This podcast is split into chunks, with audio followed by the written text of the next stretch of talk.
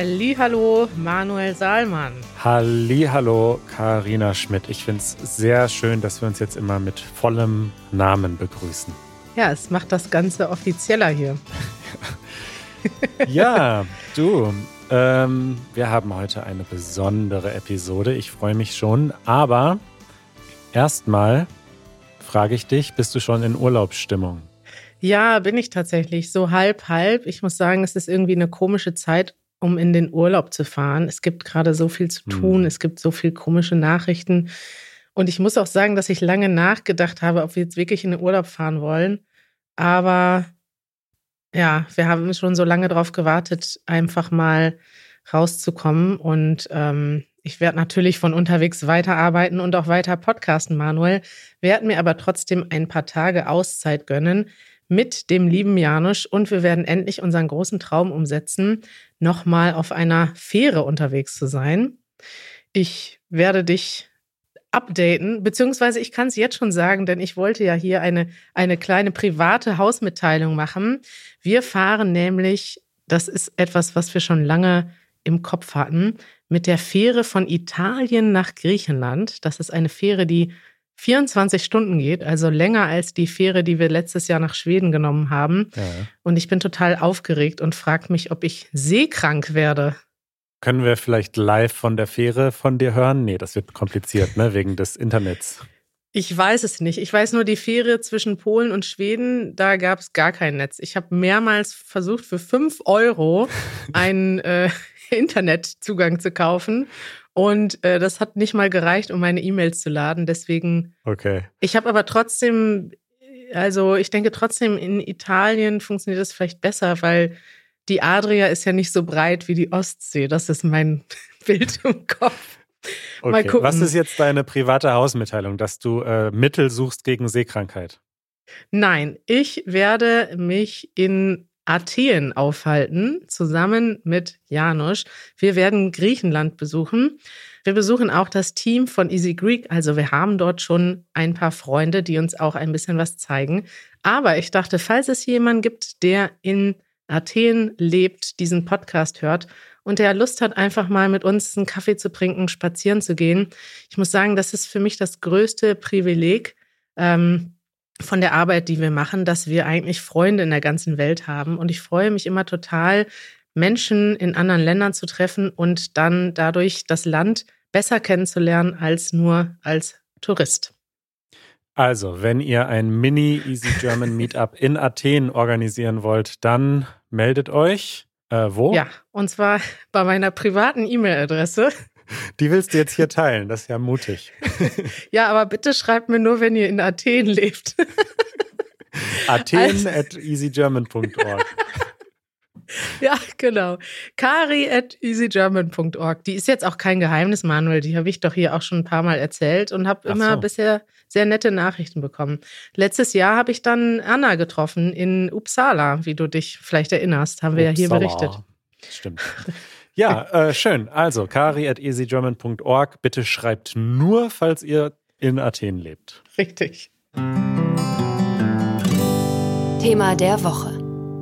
Manuel, ich habe heute ein besonderes Thema mitgebracht. Es ist ein Thema, mit dem ich in Kontakt gekommen bin, als wir angefangen haben, ähm, uns mit Ukrainerinnen und Ukrainern auszutauschen, die hier auch mit Easy German Deutsch lernen und wir haben dort ja so eine kleine Gruppe gegründet. Und in dieser Gruppe habe ich Polina kennengelernt. Polina ist schon lange Zuhörerin in unserem, von unserem Podcast und sie ist eine von vielen Freiwilligen, die sich in Berlin engagieren und Menschen helfen, die jetzt aus der Ukraine hier ankommen. Wir haben ja vielleicht, ja, wir haben schon mal darüber berichtet. Ähm, und ihr habt das bestimmt alle schon mal in den Nachrichten gehört. Es gibt Millionen Menschen auf der Flucht ich glaube, 2,4 Millionen sind Stand heute in Polen angekommen. In Deutschland sind es mehrere hunderttausend. Ähm, einige, ja, offiziell sind es, glaube ich, jetzt um die 250.000.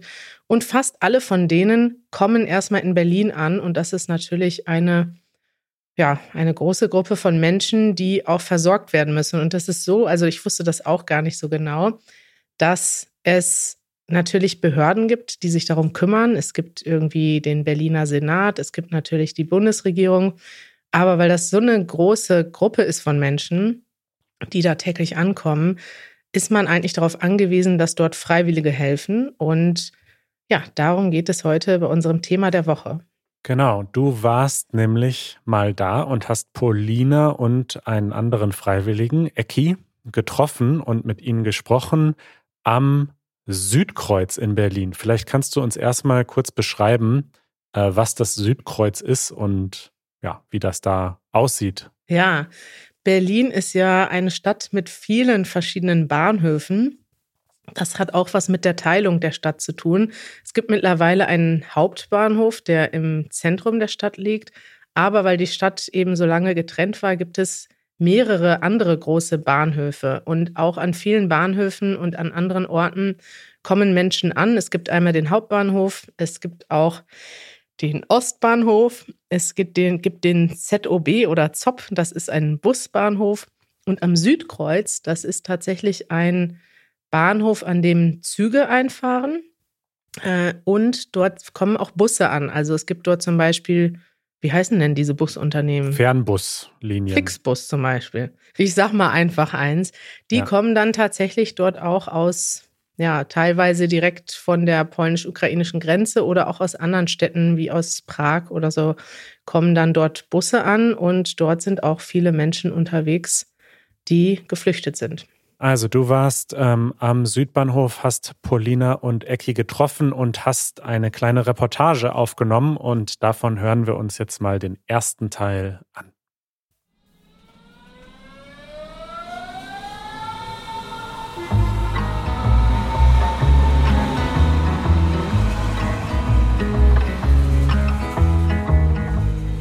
Ich bin jetzt hier am Südkreuz angekommen und stehe hier mit Paulina und mit Ecki. Hi. Hallo. Hallo. Paulina, wir haben uns kennengelernt, weil du unseren Podcast hörst tatsächlich. Seit wann lernst du denn Deutsch? Ja, das stimmt. Also ich glaube, ich habe mit Deutsch 2019 angefangen. Ich ja. war damals schon in Russland und ich wollte umziehen, aber ich wollte nicht, dass ich nach Deutschland komme und gar nichts verstehe. Und deswegen wollte ich nur ein bisschen so lernen. Ja, wir befinden uns jetzt hier gerade am Südkreuz. Das ist ein Bahnhof in Berlin Süd. Und Ecki und Paulina, ihr seid zwei von den Freiwilligen, die hier helfen, um Geflüchtete zu empfangen, die aus der Ukraine ankommen. Was passiert denn hier genau? Wer kommt hier an?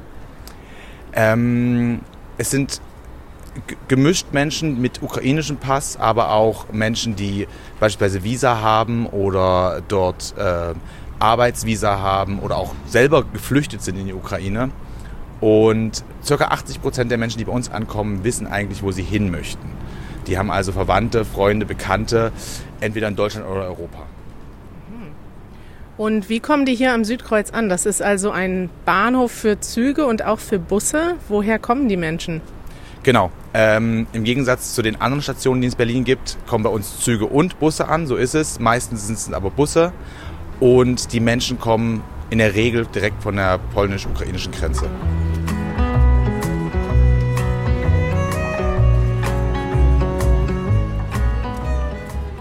Okay, wir haben jetzt mal einen Schritt gemacht vor den Bahnhof direkt. Wir stehen jetzt also fast vor dem Haupteingang des Berlin-Südkreuz-Bahnhofs und wir sehen jetzt hier mehrere weiße Zelte und Menschen in gelben und orangen Westen. Was hat es damit auf sich? Genau.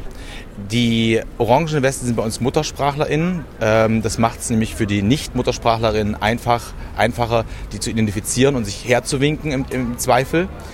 Ähm, genau, die Zelte. Wir haben verschiedene Stationen, eine, eine Food Station, wo wir die Menschen mit äh, Tees in allen Farben und Geschmacksrichtungen, Sandwich, Süßigkeiten, Babynahrung, wir haben auch Tiernahrung versorgen und allerlei anderem. Und dann gibt es bei uns noch ein äh, Supply Tent, wo die Menschen unter anderem mit Zahnbürsten äh, und allen Hygieneartikeln, Windeln etc. versorgt werden. Und wenn wir die Menschen äh, aus oder von dem Bus holen, äh, haben sie meistens hier 40 Minuten oder länger Aufenthaltszeit und in der Zeit bieten wir eben diese Dinge an und es wird auch sehr dankbar angenommen. Und dann haben wir noch dahinter so eine Art Lounge für unsere Gäste, wo sie sich halt hinsetzen können und ihren Tee eben einnehmen können. Das ist eine Kinderspielecke und da haben wir auch sehr gute Erfahrungen. Das ist immer sehr schön zu beobachten, dass die Kinder eben auch zur Ruhe kommen, was ja unser, einer unserer größten Ziele ist und eben anfangen zu spielen und die Eltern freuen sich da auch sehr drüber und fotografieren ihre Kinder dann und das, äh, das zeigt uns eben, dass wir, glaube ich, das Richtige tun, wenn diese Menschen halt für diesen Moment einen, vielleicht einen Moment der Ruhe und der Einkehr haben und da haben wir, glaube ich, schon viel erreicht. Wie viele Freiwillige sind hier gleichzeitig im Einsatz? Ist, ist schwankend. Tagsüber haben die Menschen logischerweise und auch nach Feierabend mehr Zeit. Ähm, das ist über Daumen gepeilt 15 bis 20 Menschen. Ähm, und da wir, wie eingangs erwähnt, äh, versuchen, sehr individuellen Service zu machen, ist auch nötig, weil wir die ganzen Stände besetzen müssen. Wir haben Menschen oben auf den Gleisen, wir haben Menschen, die äh, im Büro sitzen und so weiter, die verschiedene Rollen ein, äh, einnehmen. Und dann bleiben gar nicht mehr so viele Menschen, die sich dann direkt um die einzelnen Fälle eben kümmern können. Ja, genau. Nachts sind weniger Menschen hier, äh, brauchen wir auch manchmal weniger Menschen, aber wir freuen uns jederzeit, wenn ihr uns auch nachts für eine Schicht beiwohnt. Das heißt, es kommen auch nachts Busse und Züge hier an mit Menschen? Genau, eigentlich rund um die Uhr. Wir sind auch 24-7 hier. Es gibt eine kleine Pause ähm, zwischen circa halb zwölf und zwei Uhr, wo keine Busse kommen, aber dann kommen auch Menschen. Wir wissen immer nicht gar nicht, wo die herkommen, ob die aus irgendeinem Auto kommen oder irgendeinem Zug kommen, aber wir haben auch nachts immer Gäste, ja. Auch wenn weniger. Wenn auch doch weniger. Ja, erzähl mir ein bisschen mehr, Kari. Wie, wie waren Polina und Ecki so persönlich? Jetzt haben wir sie schon mal ein bisschen kennengelernt. Aber erzähl mir ein bisschen über sie. Was sind auch ihre Rollen da? Also sie sind beide Freiwillige. Polina übersetzt natürlich. Mhm. Äh, und was macht Ecki genau? Die beiden sind eigentlich nicht nur Freiwillige, also sie haben sich erstmal als Freiwillige dort gemeldet und sind mittlerweile sogar Koordinatoren geworden. Ja. Und das hat mich wirklich beeindruckt, weil als ich da ankam, dachte ich erstmal, ja, hier ist bestimmt irgendeine Organisation, die dahinter steht oder vielleicht macht das, machen die das hauptberuflich. Und das war tatsächlich gar nicht so. Also das ist so, dass diese ganze Organisation komplett selbst organisiert ist und das ist muss ich sagen, wirklich beeindruckend, dass das so funktioniert. Paulina hat mir erzählt, dass sie im Moment arbeitslos ist und tatsächlich ihre ganze Zeit dort verbringt, also fast jeden Tag in der Woche, mehrere Stunden und sich dort engagiert. Und ähm, von Ecki weiß ich gar nicht so viel, ehrlich gesagt, was er sonst macht, aber ich denke, dass er auch sehr viel Zeit dort verbringt und ähm, ja, das ist wirklich interessant, was dort für eine Struktur entstanden ist. Also es gibt in diesen Telegram-Gruppen, in denen sich die Freiwilligen organisieren, mehrere tausend Menschen. Es kommen ja wirklich täglich fast 10.000 Menschen in Berlin an. Das sind ja. so die Zahlen, die man kennt. Viele Leute kommen aber auch an, ohne dass man das mitbekommt, weil die selber mit Autos fahren. Und ähm, ja, das hat mich auch interessiert, wie eigentlich die Zusammenarbeit da funktioniert. Denn ja, ich habe erstmal gedacht, das klingt alles krass. So viele Leute kommen an, ähm, so viele Freiwillige sind da und ich habe mich auch gefragt, wie das da im Team funktioniert. Und das habe ich sie dann auch gefragt. Ecki, du bist einer von den deutschen Freiwilligen, die hier sind. Welche, was sind das für Leute, die hier hinkommen und mithelfen jeden Tag? Ja, das war eine oder ist eine sehr schöne Erfahrung für mich, dass ähm, tatsächlich Menschen aus aller, aus allen Schichten und äh, ja, Bereichen zu uns stoßen. Also von Ärzten, Bankkauffrauen, aber auch Kassiererinnen äh, aus jeder, ja, jedem Bereich der Gesellschaft eben Menschen zu uns stoßen. Und auch was die Sach- und Geldspenden angehen, hat mich sehr überrascht, wie überall aus der Gesellschaft eben Unterstützung kommt. Äh, das berührt mich bis heute nachhaltig, muss ich sagen. Du hast gerade schon erzählt, dass es hier so einen tollen Zusammenhalt gibt und so eine tolle Mischung in der Gruppe. Wie bist du denn hier hingekommen? Wie wird man denn hier Freiwilliger?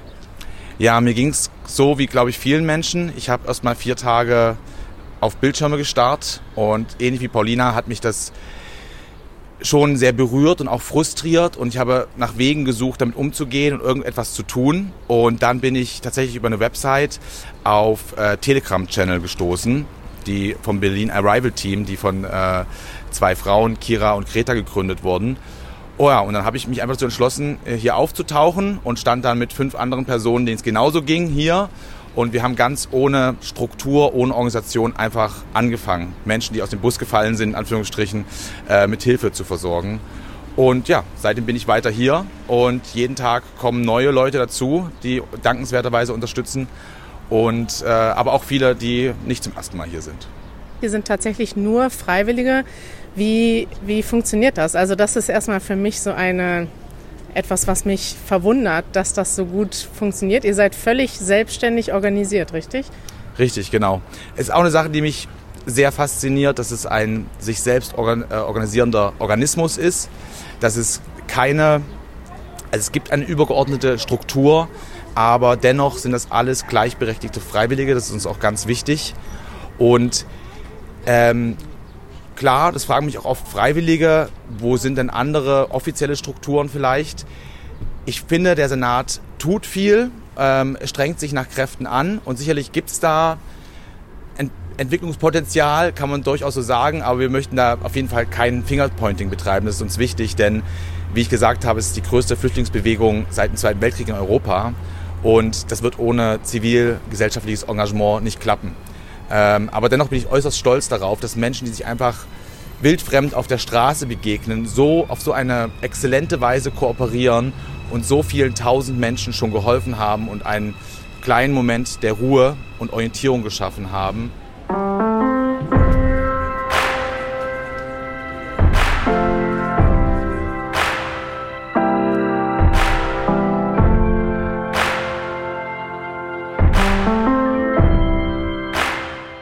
Vielleicht könnt ihr mal beschreiben, wie euer Alltag hier aussieht. Wie oft in der Woche helft ihr? Wie lange seid ihr hier? Was macht ihr in der Zeit?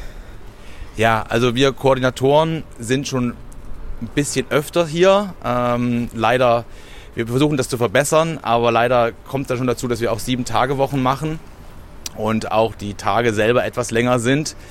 Ähm, bei den Freiwilligen schwankt es. Ähm, wir haben verschiedene Rollen etabliert. Es gibt jemanden, der bei uns hauptsächlich nur die Supplies, also die Logistik, Logistik äh, organisiert und steuert. Jemand, der sich nur um medizinische Fälle kümmert beispielsweise oder um das Medical Team.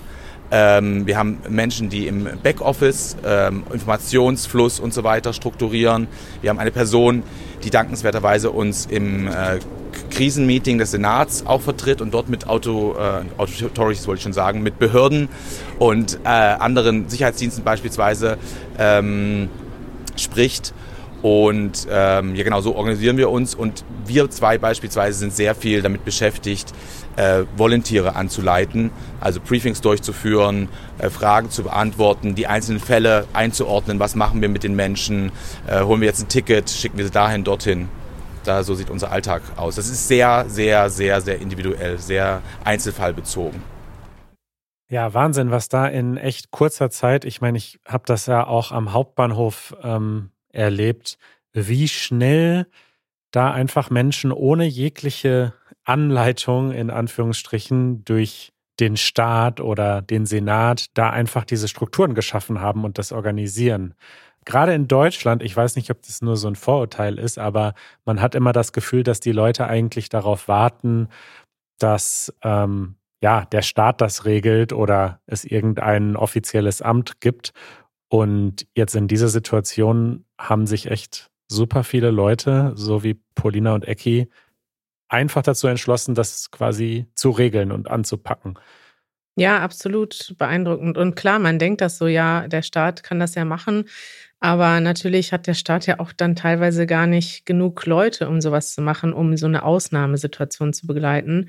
Das ja. war 2015 eigentlich auch schon so, dass als dann ganz viele Syrer plötzlich gekommen sind, dass das ganz viel von freiwilligem Engagement getragen wurde. Also auf allen Ebenen in den einzelnen Städten und Dörfern. Auch an den Bahnhöfen gab es da ja auch so Arrival-Teams, die die Leute begrüßt haben und ihnen Hilfe angeboten haben. Also das hat in dem Sinne schon jetzt so ein bisschen eine Geschichte oder auch gibt es natürlich die Erfahrung in, ja, seit den paar Jahren und das ist schon krass. Und ja. Was auch interessant ist, also wir haben jetzt natürlich jetzt viel so über technische Abläufe gesprochen. Es sind natürlich einfach krasse Schicksale und krasses Leid, was dahinter steckt. Also, das haben mir die beiden auch erzählt, dass je länger jetzt der Krieg geht, desto härtere Schicksale erleben sie einfach dort auch. Also die Leute, die jetzt ankommen gerade und vielleicht letzte Woche geflohen sind, die haben halt teilweise auch schon richtig schlimme Sachen erlebt. Und das ist natürlich ähm, belastend, auch für die Freiwilligen. Da haben wir auch drüber gesprochen. Es ist natürlich auch in einer gewissen Weise eine Ablenkung, sich auf diese alltäglichen Dinge jetzt zu fokussieren. Es ist wahrscheinlich einfacher, natürlich jetzt irgendwie konkret mit anzupacken und sage ich mal, Unterkünfte oder Essen zu organisieren. Dadurch kann man sich natürlich auch ein bisschen davon ablenken, in, in Anführungszeichen. Nichtsdestotrotz hat mich das auch interessiert. Das hat mir auch Paulina erzählt, die als Muttersprachlerin da näher dran ist, die die ganzen Geschichten direkt hört, wie sie eigentlich damit umgehen, weil man muss das natürlich auch, ja, sich bewusst dafür entscheiden, sowas zu machen und auch man belastet sich natürlich auch sehr stark mit den mit dem ganzen Leid, was es gibt. In einem gewissen Sinne nimmt man auch eine gewisse Belastung ab, indem man zuhört, aber man muss natürlich auch bereit sein und man muss sich auch darauf einstellen. Und ja, dazu habe ich Sie dann auch gefragt, wie Sie das machen. Wie passt ihr auf euch selbst auf? Ich kann mir vorstellen, dass diese Arbeit sehr, also auch psychisch belastend ist. Das ist eine sehr gute Frage. Und ich meine, also ich versuche es mindestens zwei Wochen, äh, zwei Tage Wochenende zu haben. Also, aber es klappt nicht immer. Aber ich, ja, und wenn ich nach Hause zurückkomme, dann mache ich keine Arbeit mehr. Weil man, also man hat dieses Gefühl, dass man mehr machen soll. Aber es ist sehr wichtig, dass man zu Hause kommt. Und dann bleibt man in Ruhe, ohne Telegram, ohne diese Kanals, ohne diese Chats. Nur so, dass man ein bisschen um sich selbst kümmern kann. Das ist sehr wichtig. Und was machen wir noch? Ja, ähm, es gibt zum Glück inzwischen äh, Helplines und andere Angebote, wo sich Volunteers auch ähm, Mental Health oder therapeutische Unterstützung holen können, was sehr, sehr wichtig ist, weil die Geschichten halt sehr schwierig werden oder zunehmend schwierig werden. Das waren sie schon von immer, schon immer, weil die Menschen logischerweise alles hinter sich lassen, was sie haben, aber da auch sehr traumatische Geschichten dahinter stecken. Und je länger der Krieg dauert, umso mehr haben die Menschen auch live den Krieg miterlebt. Und insbesondere auch für die muttersprachlichen HelferInnen ist es natürlich sehr belastend, aber auch die Nicht-Muttersprachler bekommen das mit und das ist durchaus eine große Belastung, deswegen kann ich Paulina nur zustimmen. Es ist sehr wichtig, daran arbeiten wir auch, sowohl die normalen Anführungsstrichen Volontiere als auch die Koordinatoren dazu zu drängen, die Arbeitszeit einzuhalten, auf sich selber zu achten, ähm, Pausen und Ruhezeiten einzuhalten und eben genau alles mal abzustellen und sich wirklich mit was ganz, ganz anderem zu beschäftigen und kurz den Krieg mal auszublenden. Das ist sehr wichtig. Ja, und was mich dann am Ende auch noch interessiert hat, war, wie es für Polina eigentlich ist, dort als Russin zu helfen. Also sie hat mir erzählt, wie sie sich fühlt als Russin in Deutschland oder überhaupt mit dieser Situation. Ich kann mir vorstellen, dass ich mich in ihrer Situation ähnlich fühlen würde. Ich könnte mir auch vorstellen, dass ich dann in dieser Situation auch ja, so wie jetzt auch, aber dann erst recht unbedingt was machen wollen würde. Mhm. Aber auf der anderen Seite habe ich halt gedacht, okay, ist das nicht vielleicht komisch, wenn man jetzt als Russin in Deutschland Menschen aus der Ukraine empfängt, die fliehen, weil das eigene Land sie angegriffen hat. Und habe auch gedacht, dass es vielleicht dort Konflikte gibt. Ähm, das war aber gar nicht so. Und ich fand das sehr interessant von ihr zu hören, wie es ist, dort als Russin mitzuhelfen und ja, das hören wir jetzt im letzten Abschnitt. Wie bist du denn eigentlich hier hingekommen? Also, ähm, ich hatte so ein großes Schamgefühl, glaube ich, weil äh, ich aus Russland komme und auch als Russin, äh, ich, ich habe mich nicht so gut gefühlt und ich wollte etwas machen, so dass es weggeht, dieses Schaum, Schamgefühl. Und dann habe ich äh, versucht, äh, viele Organisationen und, und äh, Stellen zu finden, wo man helfen kann. Und ich, ich habe dann drei Stellen gefunden. Und es war, ich glaube, für mich super, weil ich konnte dann Menschen, die aus der Ukraine fliehen, in verschiedene Wege unterstützen. Polina, was würdest ja. du jetzt anderen Russinnen und Russen empfehlen, die in Berlin sind, die vielleicht in Deutschland sind? Was für Erfahrungen hast du hier gemacht? Also meine Erfahrung war meistens positiv. Also es gibt immer diese Menschen, die ein bisschen böse sind. Aber sie, die sind überall, glaube ich, in aller Länder. Und deswegen, ich würde so sehr gerne empfehlen, dass alle Russen, russische Personen gerne helfen, mithelfen. Ähm, es gibt verschiedene Möglichkeiten, äh, sich zu engagieren. Man kann als Übersetzerin arbeiten, man kann äh, am Bahnhof helfen. Also man kann online helfen. Es gibt so viele Möglichkeiten und es ist sehr wichtig, dass äh, russische Menschen bleiben nicht äh, auf einer Distanz von dieser Situation und zeigen, dass wir unterstützen diesen Krieg nicht. Wir wollen es nicht und wir wollen auch mitmachen, sodass es äh, zu Stopp kommt. Also, ich würde es so sagen. Es ist sehr wichtig, dass wir auch hier präsent sind. Dass Menschen uns sehen und denken nicht, als es in den Nachrichten immer gibt, dass alle russische Personen sind pro Putin oder sowas. Das stimmt nicht und ich glaube, diese Stimmen sehr, sehr wichtig sind. So.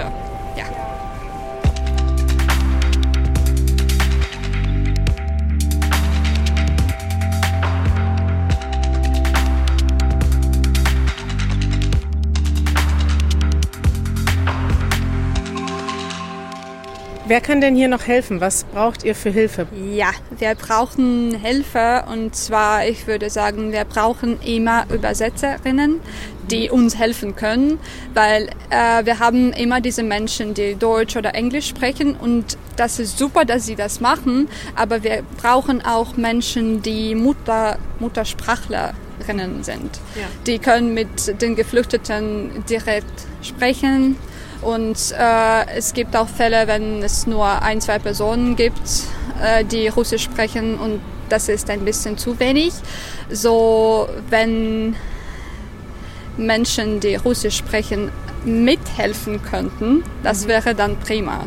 Weil es ist immer sehr wichtig, dass diese Geflüchteten haben jemanden, mit äh, denen sie sprechen können. Was, wo kann man sich melden, wenn man, also ich muss selber sagen, ich habe das selber mir mal angeguckt, diese Online-Struktur. Ich war da erstmal überfordert. Es gibt so viele Links, so viele Gruppen. Wo kann man sich am besten melden, wenn man jetzt selber helfen möchte? Und wie viel Zeit muss man vielleicht auch einplanen? Gibt es da, kann man hier schon hinkommen, wenn man nur zwei Stunden Zeit pro Woche hat oder nicht? Genau, gute Frage. Tatsächlich ist das ein Problem für viele Menschen, so ging es mir nicht am Anfang auch. Es gibt so viele Webseiten, so viele Telegram-Kanäle, so viele Angebote. Es ist schwierig, das zu unterscheiden. Aber das Berlin Arrival Team, was eben am ZOB, am Hauptbahnhof und hier am Südkreuz die Menschen auffängt und begrüßt, die, dort kann man sich über volunteer-planner Org, was dankenswerterweise unser Backoffice-IT-Team äh, für uns mit aufgesetzt hat, ähm, äh, für Schichten registrieren. Das beginnt ab drei Stunden wir sind auch nicht traurig, wenn jemand nur mal zwei Stunden Zeit hat und ein bisschen früher gehen muss.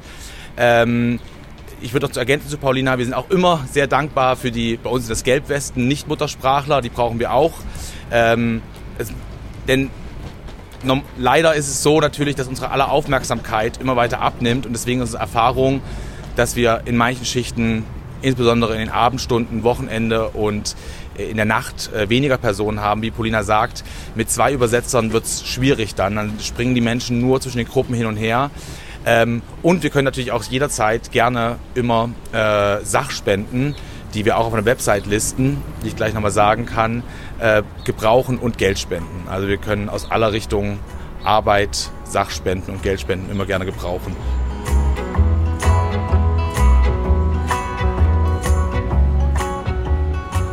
Ich kann euch allen nur sagen, es hat, uns ging es allen so und es berichten mir viele, es ist schwierig, man weiß nicht, wie man mit dem Krieg umgehen soll und man sitzt zu Hause und hat damit zu kämpfen. Und ich kann euch sagen, in die Tat zu kommen, ändert alles. Und auch wenn ihr nur für drei Stunden in der Woche unterstützt, ihr werdet merken, dass ihr mit einem ganz anderen Gefühl nach Hause geht und euch das aus dieser Lethargie, aus dieser Bedrückung befreien kann. Und deswegen kann ich euch nur empfehlen, unterstützt und das hilft am Ende auch euch. Aber vor allem könnt ihr natürlich anderen Menschen helfen, einen Unterschied zu machen.